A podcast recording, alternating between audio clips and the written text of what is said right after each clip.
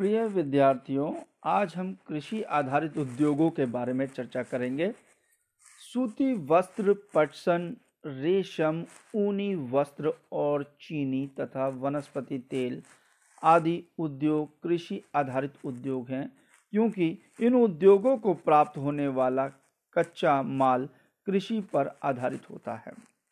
अब हम बात करते हैं वस्त्र उद्योग की, टेक्सटाइल इंडस्ट्रीज़ की, कि भारतीय अर्थव्यवस्था में वस्त्र उद्योग का एक विशेष महत्व है, क्योंकि इसका औद्योगिक उत्पादन में महत्वपूर्ण, यानी 14 परसेंट का योगदान होता है। ये लगभग 350 लाख व्यक्तियों को रोज़गार उपलब्ध करवाकर कृषि के पश्चात दूसरा बड़ा उद्योग है। यानी अगर हम कहें कि हमारा जो कृषि के बाद सबसे ज़्यादा रोज़गार किसमें मिलता है? तो हम बोलते हैं वस्त्र उद्योग में लोगों को मिलता है टेक्सटाइल इंडस्ट्रीज़ में। ये लगभग 24.6 प्रतिशत विदेशी मुद्रा भी अर्जित करता है। यानी हम अपना माल जब बाहर भेजते हैं तो 24.6 परसेंट जो विदेशी माल, विदेशी मुद्रा भी हमारे देश में आती है।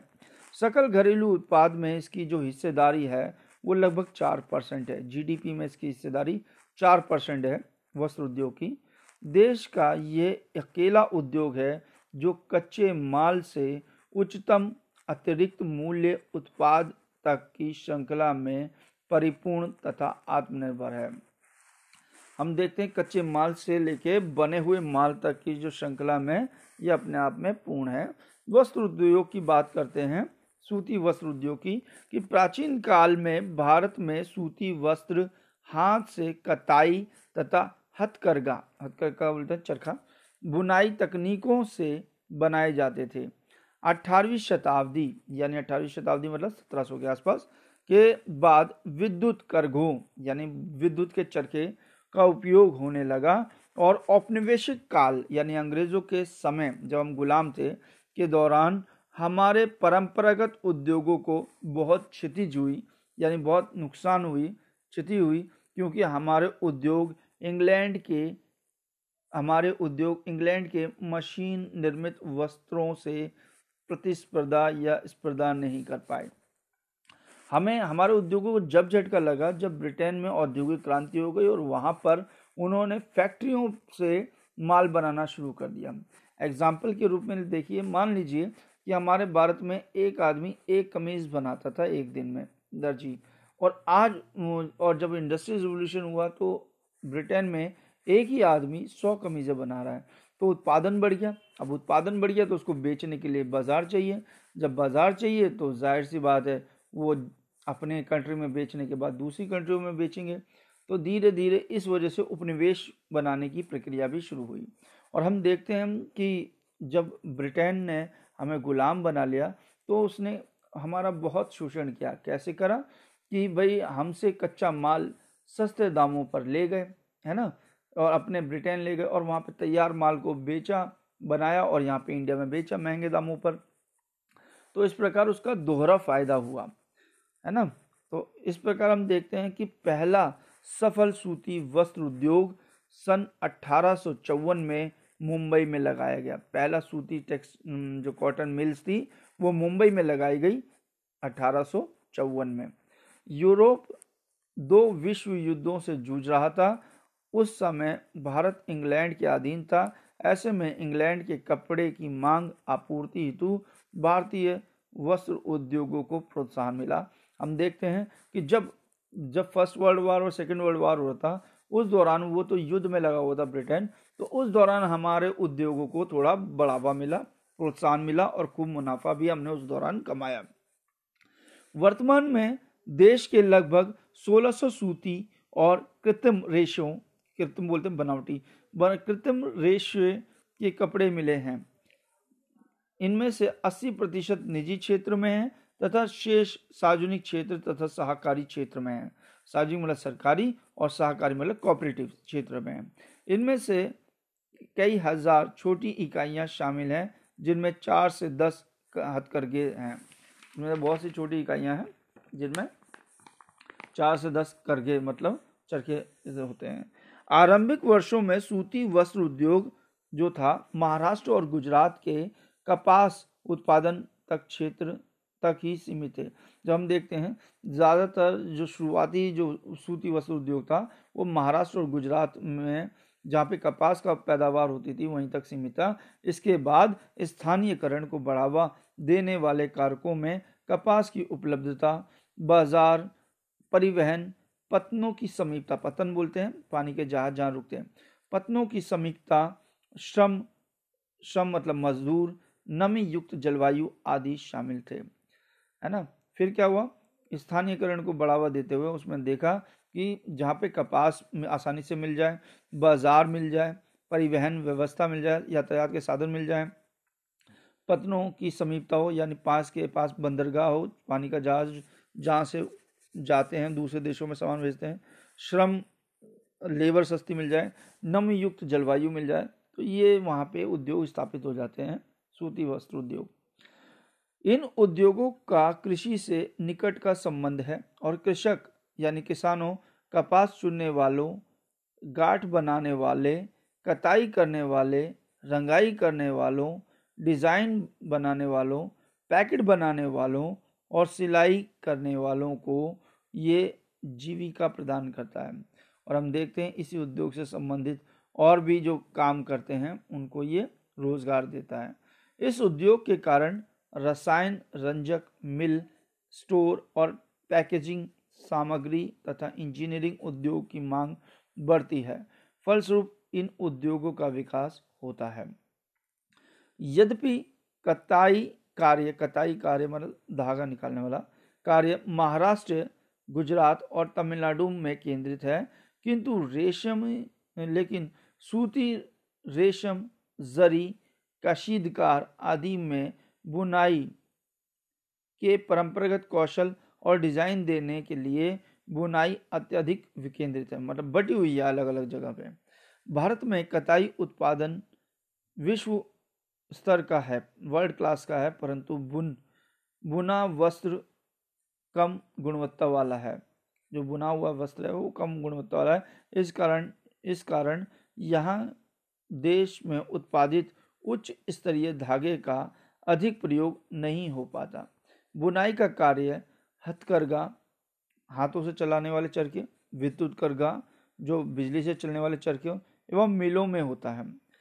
हथ, हाथों से बुनी खादी कुटीर उद्योग के रूप में बुनकरों को उनके घर में बड़े पैमाने पर रोज़गार प्रदान करता है। हमारे देश जब हम देखते हैं, भारत जापान को सूती वस्त्र निर्यात करता है। जो भारत है, वो जापान को सूती वस्त्र निर्यात मतलब भेजता है और भारत में बने सूती वस्त्र के अन्य आयातक देश संयुक्त राज्य अमेरिका यूएसए अमेरिका, इंग्लैंड, रूस, फ्रांस, पूर्वी यूरोपीय देश और नेपाल, श्रीलंका, सिंगापुर और दक्षिण अफ्रीका हैं। ये जो देश हैं, ये भारत से सूती वस्त्र मंगवाते हैं। ताकुओं की क्षमता के रूप में भारत विश्व में दूसरे स्थान पर है, चीन प्रथम स्थान पर है, जहाँ इनकी संख्या वर्ष 2003 और 2004 के अनुसार 340 लाख है। सन 1980 के दशक के मध्य से कताई क्षेत्रों में विशेष महत्व दिया जा रहा है। सूती रेशे के विश्व व्यापार में हमारे देश के, देश की भागीदारी काफ़ी महत्वपूर्ण है। यह कुल अंतर्राष्ट्रीय व्यापार का लगभग एक चौथाई है। लेकिन तैयार वस्त्र के कुल व्यापार में ये हिस्सा केवल चार प्रतिशत है। हमारे कताई कारखाने विश्व स्तर की प्रतिस्पर्धा कर सकते हैं। जो सूत यहाँ पैदा किया जाता है, उसका उपभोग करने में सक्षम भी हैं। लेकिन बुनाई और कताई तथा प्रक्रम इकाइयों देश में उत्पन्न किए गए उच्च कोटि के धागों का उपयोग नहीं कर पाती। इस क्षेत्र में कुछ ही बड़े और आधुनिक कारखाने हैं। अधिकतर छोटी और बिखरी हुई इकाई इकाई बोलते हैं कारखाने वगैरह या फैक्ट्री, जिनका उत्पादन स्थानीय बाज़ार की मांग को पूरा करने में सक्षम होता, हो पाता है। यह इस उद्योग की बड़ी कमी है, जिसके प्रमाण स्वरूप हमारे देश बहुत से कताई करने वाले सूती धागों का निर्यात करते हैं, जबकि परिधान परिधान मतलब कपड़े, निर्माताओं को कपड़ा आयात करना पड़ता है। अब हम देखते हैं, जैसे एक, वो करते हैं कि धागे की कीमत पिचासी रुपये प्रति किलोग्राम की दर से बेचा जाता है अगर ये पतलून के रूप में बेचा जाए तो इसकी कीमत आठ सौ रुपये प्रति किलोग्राम होगी। रेशे से धागा, धागे से कपड़ा और कपड़े से परिधान बनाने के प्रत्येक चरण पर मूल्य में वृद्धि होती है।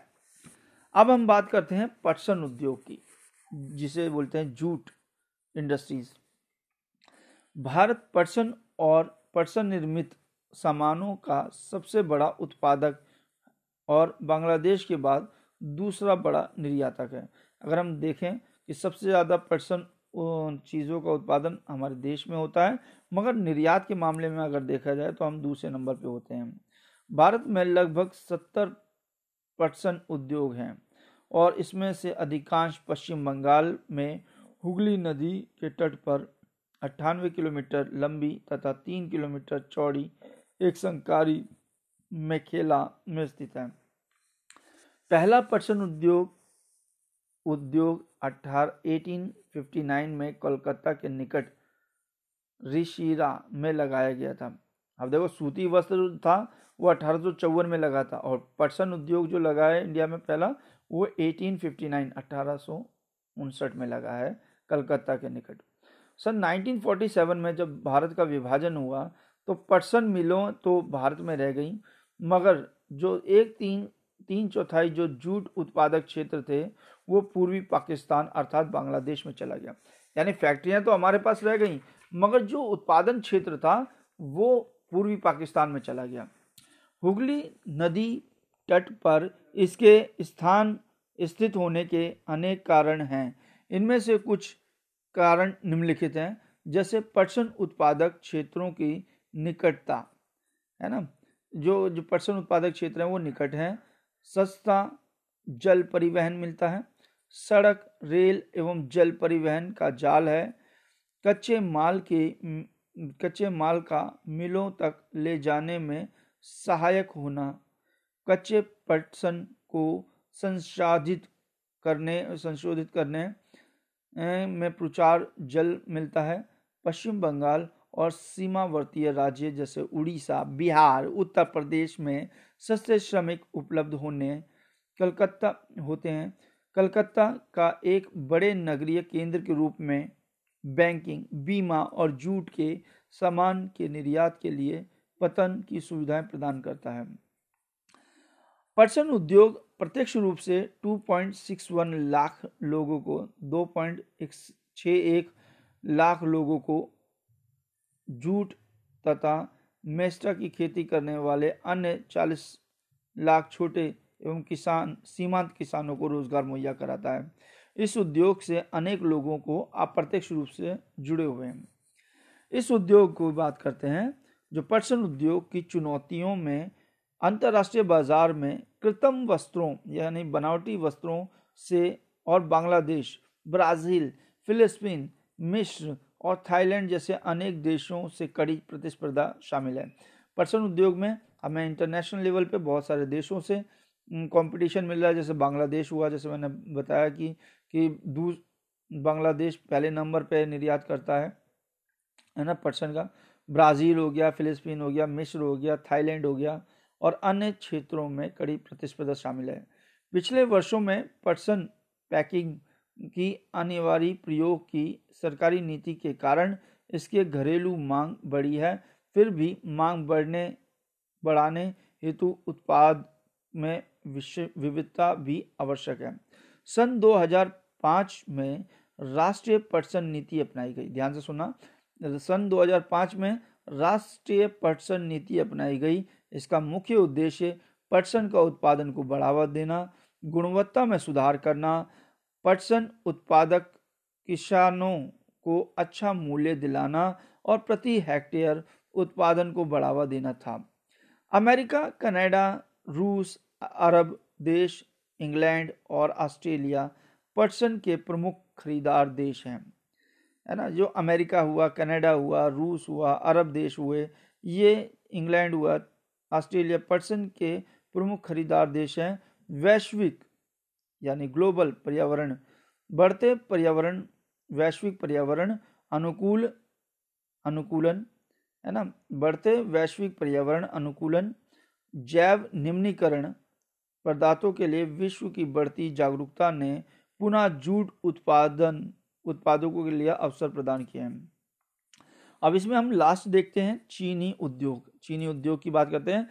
भारत को चीनी उत्पादन में विश्व में दूसरा स्थान प्राप्त है। है ना? लेकिन गुड़ और खांड सरी के उत्पादन में इसे प्रथम स्थान है। गुड़ हम देखते हैं चीनी बनाने में तो भारत दूसरे नंबर पे आता है, मगर गुड़ बनाने में या खांड बनाने में, बूरा बनाने में ये पहले स्थान पे आता है। इस उद्योग में प्रयुक्त कच्चा माल भारी होता है और ढुलाई के दौरान इसमें मौजूद सुक्रोस की मात्रा घट जाती है। जब हम माल को इधर से उधर ले जाते हैं तो जो जो गन्ने में सुक्रोस की मात्रा होती है, वो घट जाती है। चीनी उद्योग के आदर्श स्थिति क्या होनी चाहिए? देश में 460 से अधिक चीनी मिले हैं जो उत्तर प्रदेश में हैं, बिहार में हैं, महाराष्ट्र में कर्नाटका, तमिलनाडु, आंध्र प्रदेश, गुजरात, पंजाब और हरियाणा तथा मध्य प्रदेश में हैं। मध्य प्रदेश में हैं, है ना? अब ये कह रहे हैं, चीन फैली हुई है।